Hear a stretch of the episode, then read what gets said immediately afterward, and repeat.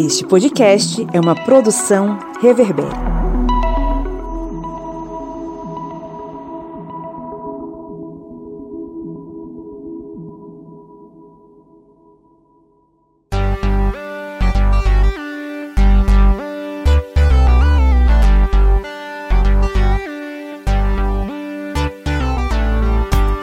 Olá, queridos ouvintes, puxem a cadeirinha e aumente o volume que estamos de volta com mais um episódio do seu podcast favorito, o Arretadas. E estamos em meio ao nosso mês especial Alienadas, porque afinal, quem é que consegue viver no Brasil de 2021 sem se alienar, nem que seja um pouquinho, né, gente? Não tá fácil. Infelizmente, hoje a mesa tá meio vazia, porque Bia e Flávia tiveram a outra Bia, né, gente, a Bia. Tiveram alguns probleminhas e uns imprevistos, mas tem eu e Lídia aqui no nosso velho e querido banco virtual. Eu, Bianca, e Lídia tá aqui ao meu lado. Já já ela se pronuncia, porque antes a gente vai fazer o glossário.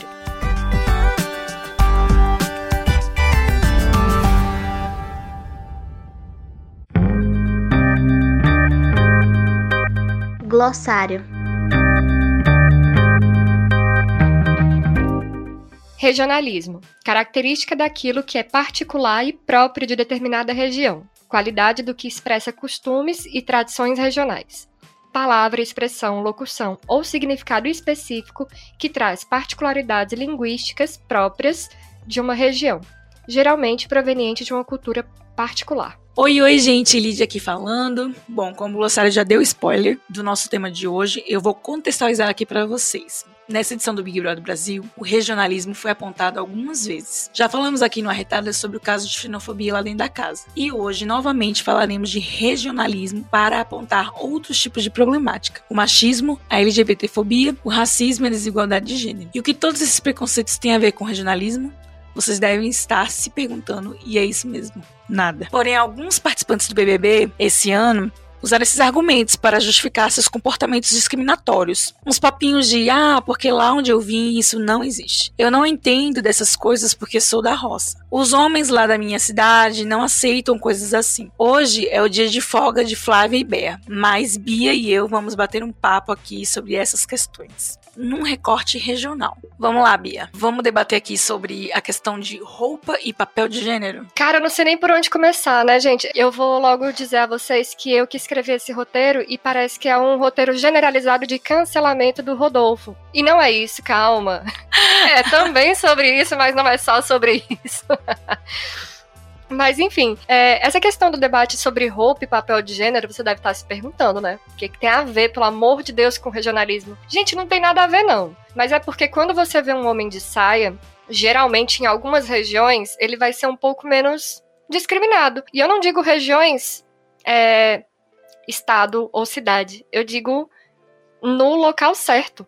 Tipo, por exemplo, aqui em Petrolina, dependendo do lugar que você for, em Petrolina e Juazeiro, talvez você sofra preconceito, e em outros não. E isso é em todo lugar. Lá em Brasília, eu sou de Brasília, lá em Brasília também, se você tiver um homem de saia em um determinado lugar, ele vai ser tratado de uma maneira, em outro de outra. Isso não tem nada a ver com região.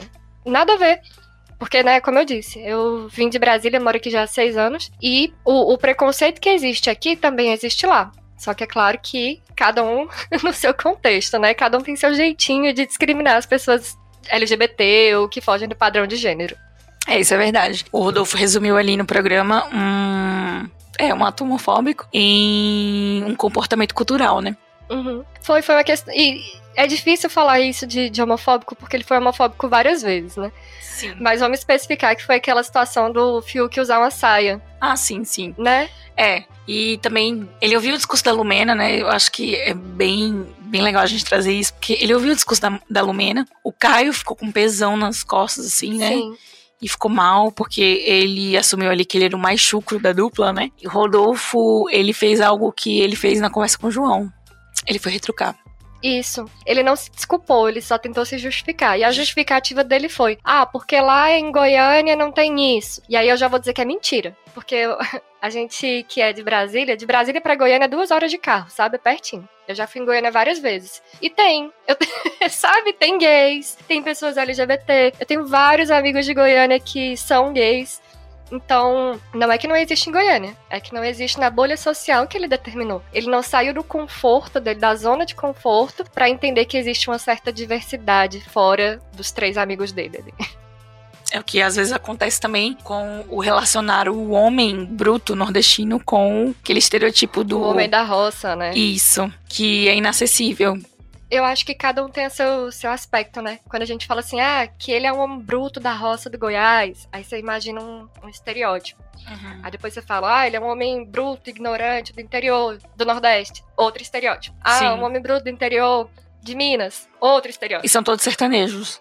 Exatamente. Todos não, né? Mas a maioria ali se localizam em locais de sertão, né? Assim, a gente sabe que... interior, rural. É.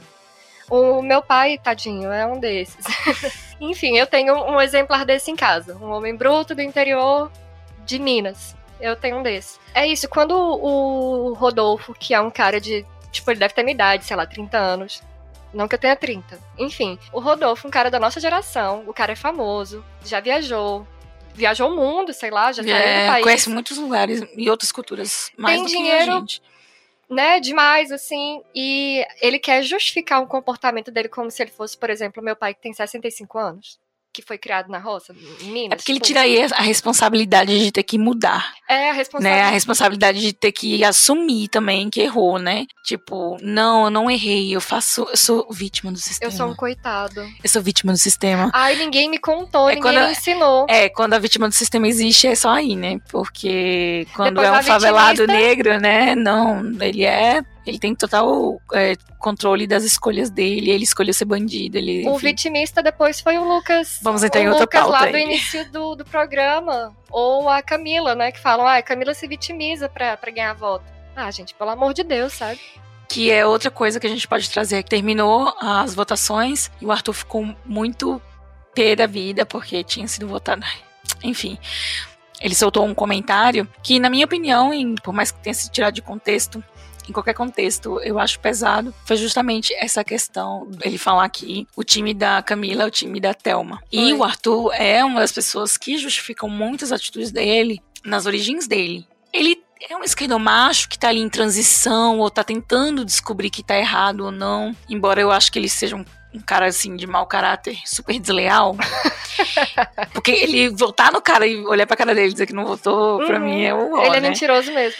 É, e enfim, mas ele, desde tóxico. Que ele entrou no BBB, fica bem claro que ele é um esquerdomacho, né? Porque ele tá sempre falando, né? Não, cara, não faz isso. Olha, no meu passado eu era uma pessoa diferente. Olha, eu já, sabe? Mas ao mesmo tempo ele tá, se fosse outro tempo, eu tinha estourado a cara dele, tinha metido a porrada, sabe? Tipo assim, mostra e que ele tá tentando melhorar, né? Mas... Ele tem consciência do erro, mas ele quer dizer que tá enraizado nele porque ele passou fome, porque ele ficou morando na rua. E aí ele entra em conflito, né? Uhum. Porque ele mostra que ele sabe que tá errado. Sim. E ao mesmo tempo ele tá justificando com algo que ele traz ali da vida dele, da cidade dele, do que ele passou. Uma coisa que me dá raiva, uma coisa que tem mais raiva do que o Arthur, é quando eu simpatizo com o Arthur. Porque isso acontece, gente. Eu tenho raiva quando isso acontece. Porque, assim, ele fez o que fez com Carla Dias, que pra mim foi um tipo de ghosting. Ele não conseguia fazer ghosting porque eles estavam trancados dentro da mesma casa. Então não tinha como. Mas ele claramente não queria ficar com ela, ele evitava ela. E ele só não conseguia evitar mais porque não podia sair daquela casa. Enfim, não tinha dignidade de chegar pra Carla e dizer que não queria mais. E foi ele quem cortejou a Carla. Foi ele que correu atrás e blá, blá, blá. Enfim. E aí quando ele fica com ela, não quer mais. Aí fica tratando a mulher muito mal. Nossa, eu ficava constrangida do quão mal ele tratava ela. E a revolta do Brasil é que ela não conseguiu ver, né? Quando ele falava mal dela. Sim, e tipo, aí culpa quem? Culpa a Carla e não ele. Pela atitude errada dele. Ela levou a responsabilidade. Foi, então ela foi eliminada, depois o Thaís foi eliminado e o Arthur foi ficando. É, porque o machismo, ele é perdoado, né? Aí eu quero chegar na raiva que eu tenho quando eu simpatizo com o Arthur, porque eu tenho muita raiva dele desde a época do Projota. Desde quando ele começou a olhar aquela panelinha com o Projota, que não sei o quê, aquele trisal horroroso, pavoroso, meu Deus. E aí... pouco depois, tipo, no dia que o Projota sai, sei lá, ele me solta uma crítica ao Rodolfo, que o Rodolfo falou que era muito mimimi. E ele, não, isso não é mimimi, isso é luta social de uma galera que é descriminalizada, sacou? E eu fiquei, Vai, que raiva. Olha o Arthur sendo sensato. Não, ele deu várias palestras. Sim. E só que a gente corrigindo pessoas que precisavam, que era o Rodolfo. Sim, eu vi também isso algumas vezes. E eu vi ele se botando no papel de errado também, como eu falei, né? Uhum. Ele tinha essa visita na consciência dele, muitas vezes. No entanto, ele... Ai, cara, porque você tem que entender que eu passei muita barra e tal. Então, ele, pra mim, é o menos justificável, justamente por ele ter consciência de que ele tá errado, sabe? Ele tem essa coisa meio vilão e meio bonzinho às vezes, eu acho. Ou a edição faz parecer, não sei. Mas ele também usa o recorte regional pra poder se justificar. Que ele fala que é do interior. E que saiu de casa pra ganhar vida e apanhou e blá, blá, blá. Apanhou da vida, né, no caso. Ele usa muito dessa humildade dele pra justificar tanto os bons comportamentos dele que ele gosta. Eu não sei se você já percebeu, mas ele gosta que as pessoas elogiem. Quando o Thiago não elogia, ele fica bolado. Ele fica triste. Cara, o Thiago não me elogiou porque eu saí do paredão. Tipo, tu não fez nada, o público que tinha que ser elogiado, né? Foi ele que não voltou em você. Ai, o Fiuk também tem isso, né? De precisar de massagem no ego. E, pra mim, ele faz as coisas boas pra ser notado, sabe? E ele justifica, eu sou educado, meus pais são humildes, eu vim do interior, mas eu sou educado. Pelo menos eu sou educado, ele tem essa, né? E aí dá 5 minutos, mina chata do caralho. Ai, gente, é muito triste ter tanta raiva do Arthur, porque quando ele é sensato, aí eu fico, oh, meu Deus, como é que eu posso elogiar? Ele defendeu também o Gil, eu acho. Ele defendeu umas questões sobre LGBTfobia, né? Sim, sim. E aí eu fiquei, porra... Quer dizer, não sei se pode falar... Pode sim falar palavrão. Eu liberei. Já de expressão aqui. E também, gente, falando sobre essas questões aí de gênero, sexualidade, regionalismo, não sei o quê. Aconteceu uma coisa histórica no Big Brother. O Gil e o Fiuk tiraram completamente as roupas. Ficaram completamente nus, deram um selinho e pularam na piscina, impactando todo o Brasil, descobrindo aí que os homens têm bunda, que só mostrar a bunda deles, assim. Mas boatos que o pessoal de Goiânia não assistiu. Não, foi barrado em Goiânia porque não podia. Imagina quando eles descobrirem que Bando O veio de Goiânia. Choque. Nossa, né? Gente. 2 viados e uma trans. Ah, é uma trans. A Mel é trans. 2 viados e uma trans. Ai, meu Deus, chocados. Que absurdo. Eu acho que a gente já entrou nessa questão, mas eu vou trazer de novo, já que o recorte é regionalismo. Mas, claramente a postura da Carol Kunkai e do Nego Di eram de superioridade em relação a Juliette por eles serem sulistas. Vou bater logo nessa tecla. Aconteceu, é xenofobia, claramente. Sim. E o Nego Di, ele passa ali da xenofobia pro racismo em relação ao Gilberto. Eu gosto de falar que foi reprodução de racismo porque tem a estrutura social, né? De, tipo, sim. Ele não tem a sociedade inteira sendo racista com ele, também contra ele. Então ele sofre o racismo e reproduz o racismo. Então, o Nego Di vem da região, né? Ali do Rio Grande do Sul, segundo dados, né? O Anuário de Segurança Pública. É o estado que contém mais casos de injúria racial no Brasil. Então, assim, dá pra gente entender, não vamos generalizar, né, como a gente não quer que isso aconteça, mas dá pra entender isso, essa questão de você falar, ele sofre o racismo, né, isso. E reproduz. Não, gente, não é uma questão do rio-grandense. É um recorte, né? É um recorte que a gente pode fazer. Eu acredito que por estar inserido naquele contexto onde é um pouco mais racista que o resto do país, não que o resto do país esteja um mar de rosas, que não é isso. Mas enfim, imagina que seja muito dura. Não, estamos falando do Nego Di, do Nego Di especificamente. Imagina quão dura é você sofrer o racismo lá, né? É muito mais forte, muito mais impactante. E aí ele reproduz isso também. E isso a gente vê com mulheres. E a gente pode ver também a questão do... Que ele discrimina o Gilberto porque ele não é retinto. E isso tudo é muito delicado, sabe? Porque existe toda uma luta política, social, histórica, em volta disso. E que... A gente não vai se aprofundar, porque é duas brancas falando. Sim. Não vamos entrar no racismo, mas na questão do recorte regional mesmo. Do fato da Carol e do Nego Di serem do Sul, sim, né? E eles pegaram muito pesado com a Juliette. Sim. E eles eram muito debochados e xenofóbicos mesmo.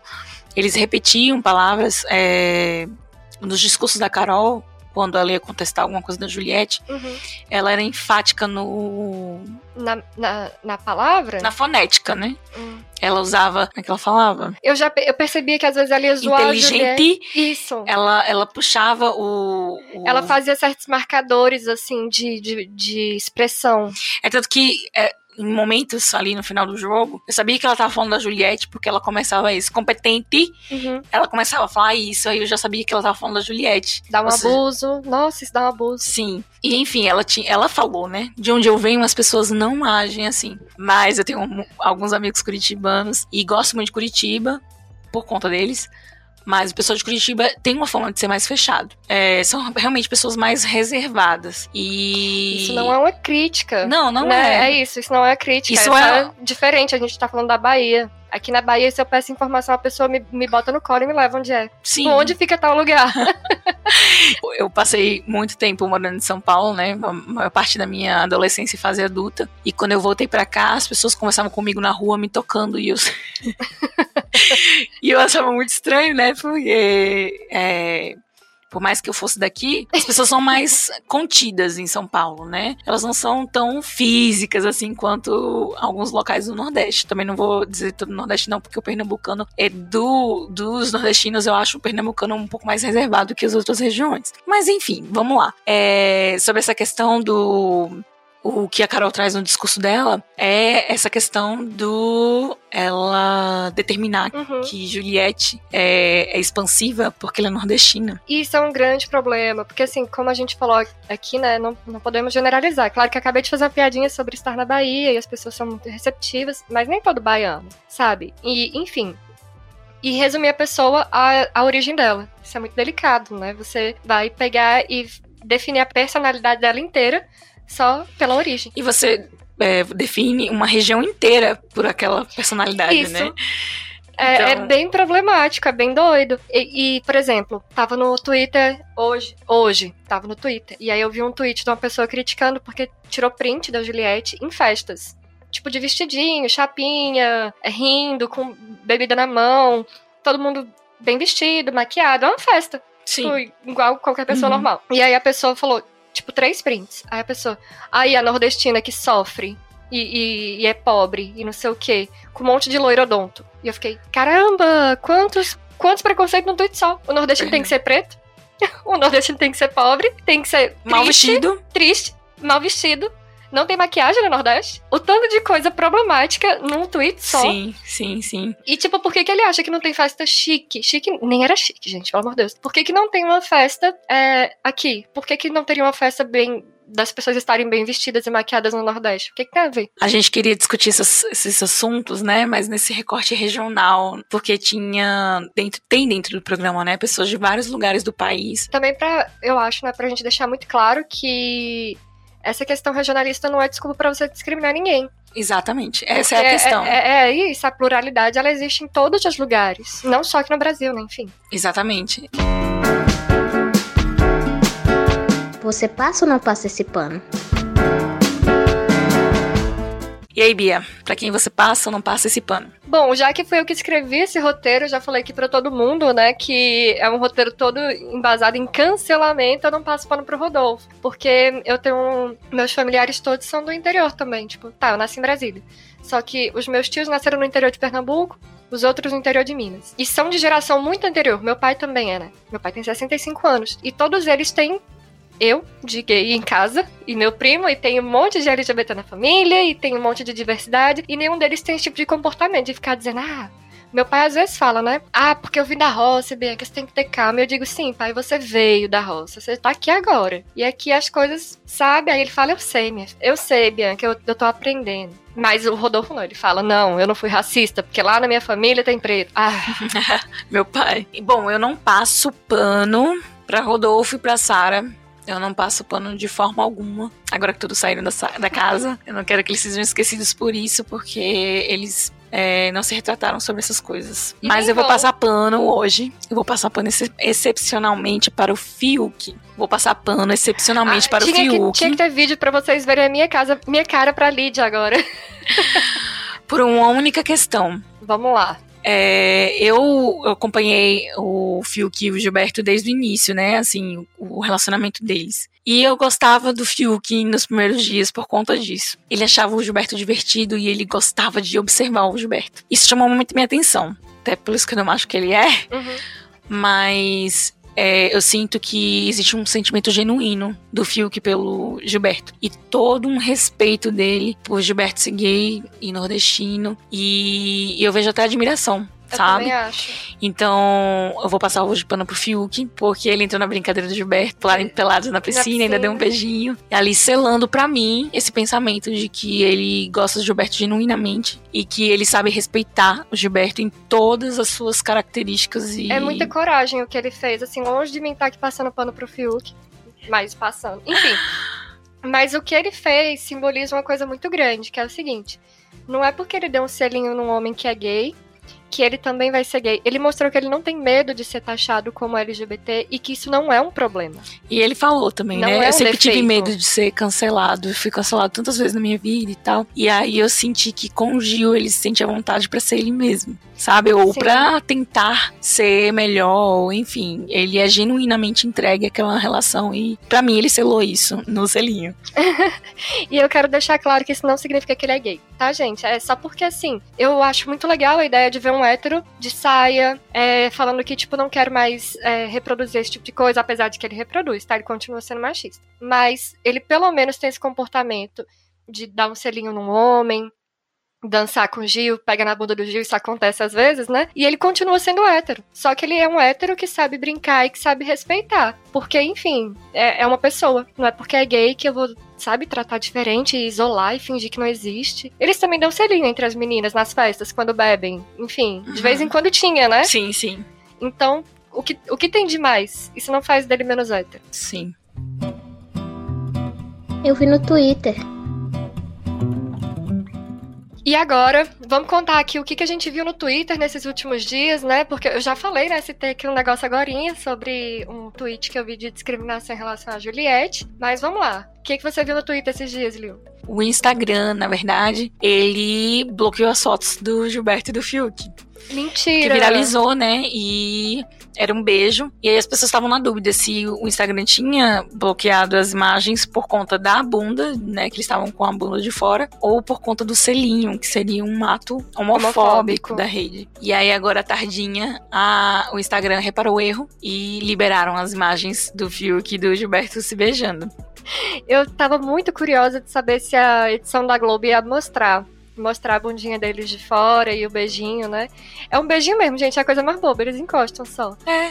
E aí, eu fiquei pensando, será se a Globo vai mostrar? Porque tem nudez, né? Essa coisa. E aí, quando a gente tava começando a gravar aqui, minha mãe me ligou. E aí ela falou, Bianca, você não tá vendo o Big Brother, não? Foi, ela falou... Que bom que minha mãe me ligou pra me contar, né? Que legal. Que eu vi no Twitter. O que você viu? O meu também foi no Instagram e no Twitter. A Ademara imitando a VTube. Gente, por favor, assistam. Por favor, é perfeito. Ela imitando a VTube com aquele sotaque paulista, né, que ela faz. Eu sou muito fã da Ademara. Ademara, se você tá me ouvindo, por favor, vamos namorar comigo. Por favor, eu nunca te pedi nada. Eu sou apaixonada por ela. Tudo que ela posta, eu fico, ai, meu Deus. Indicação. Vamos às indicações de hoje. Bia, tinha tanta indicação no começo do programa que eu fiquei preocupada de não ter nada. Não é, eu tô aqui pensando, é muita indicação, gente, porque pra falar sobre tudo isso, sobre regionalismo, sobre discriminações e não sei o quê, acho que eu vou começar com o que pra mim é o mais simbólico, que é o Filho dos Solimões, mais conhecido como Gabriel Felizardo. Filho dos Solimões, daquela dupla Rio Negro e Solimões. Pra quem é lá do Centro-Oeste, Goiás, Brasília e tal, o sertanejo é muito forte. A música sertaneja é muito forte, né? Estoura demais, enfim, famosíssimo. E o Filho dos Solimões é gay. E ele escreveu músicas em 2019, fez um clipe do Pocnejo, que é o sertanejo das POC. Eu amei Gabriel Felizardo. E ele mostra uma coisa muito, assim, incrível, que é a pessoa do interior, da roça, não sei o quê... e gay. O pai dele comenta nas fotos dele com o namorado, gente, em caps lock na internet. Eu amo. Eu vivo só pra ver isso. Eu acho perfeito. Eu vou indicar aqui hoje... Vamos aproveitar esse recorte regional, né? Eu vou indicar dois filmes. Vocês podem achar em formato de série, em formato de filme, que é o Auto Compadecida, é um clássico. Eu amo. Mas eu gosto muito por conta das críticas sociais que ele faz ali.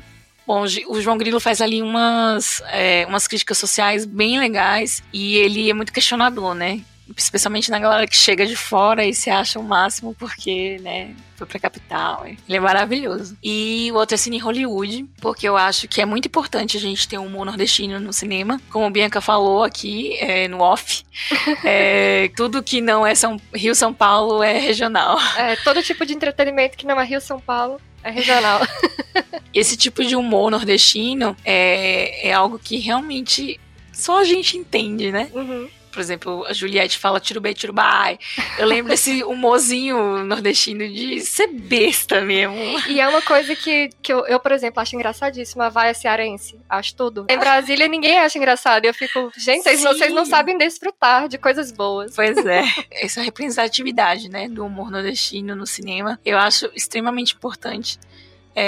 Para as pessoas que também saíram do Nordeste, né? Elas se reconectarem com suas origens, enfim, se acalentar ali, né? Eu quero finalizar a minha indicação, porque eu não podia deixar esse programa sem falar de Bando O, né? Não dá pra não indicar Bando O, né? É um grande ícone da música brasileira com esse recorte de gênero. A resistência goiana. A música deles tem um pouco do brega do Nordeste também, se você ouvir, sabe? É aquela coisa meio tecnobrega. Sim, é o tecnobrega. E eles têm uma música que eles cantam. No eletrobrega eu te levei. Sim, isso mesmo. Então, tipo, eles têm essa coisa, assim, de misturar tudo, e é LGBT, e ela é trans, a Mel, né? Trans, e os meninos são gays, aquela confusão. É muita informação, no entanto, são referências que a gente entende. Então, é confortável de ver e ouvir, eu gosto muito. Maravilhoso. E vieram antes de Pablo.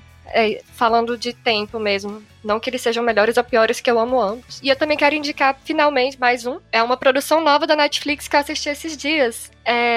Você falou de Matheus Nastergalli, eu lembrei que é com ele. É o Cabras da Peste. É um filme da Netflix que mostra um cara que sai do Nordeste pra ir até São Paulo atrás de uma cabra que roubam. E aí é bem engraçado, porque é aquele humor que Matheus Nastergalli sempre está. Um humor meio regional. É isso, eu adorei. É bestinha, tipo, é filme de humor mesmo, humor pastelão, mas eu adoro. E por hoje é só, né, minha gente? Mas semana que vem a gente tá aqui de volta com mais polêmica, mais distração, mais crítica, umas piadinhas. E se Deus quiser, a gente traz de volta as nossas duas componentes que hoje escaparam. E não se esqueçam que o Arretadas é componente da família historiante de podcasts. Então você pode procurar o Historiante, que lá você vai ter muito mais conteúdo comigo, com Lídia, com os meninos que fazem parte dessa equipe, que é maravilhosa. Enfim, ajuda a gente aí, divulgando, compartilha nosso podcast, procura nosso Instagram, que é o @arretadaspodcast _, e você também pode ser um contribuinte do Historiante, você pode ser um apoiador. apoia.se/historiante, e a partir de R$4 você já vira um contribuinte, um apoiador nosso. Aí você entra pro nosso grupo secreto, você tem direito a ter sorteio de livro, enfim, tem um monte de benefícios. E tem conteúdo exclusivo também. E é isso aí, gente. E vamos dar um tchau, né, Lil? Até semana que vem. Até semana que vem, gente. Continua acompanhando aí de pertinho o nosso trabalho. Um beijo. Tchau, tchau. Beijo.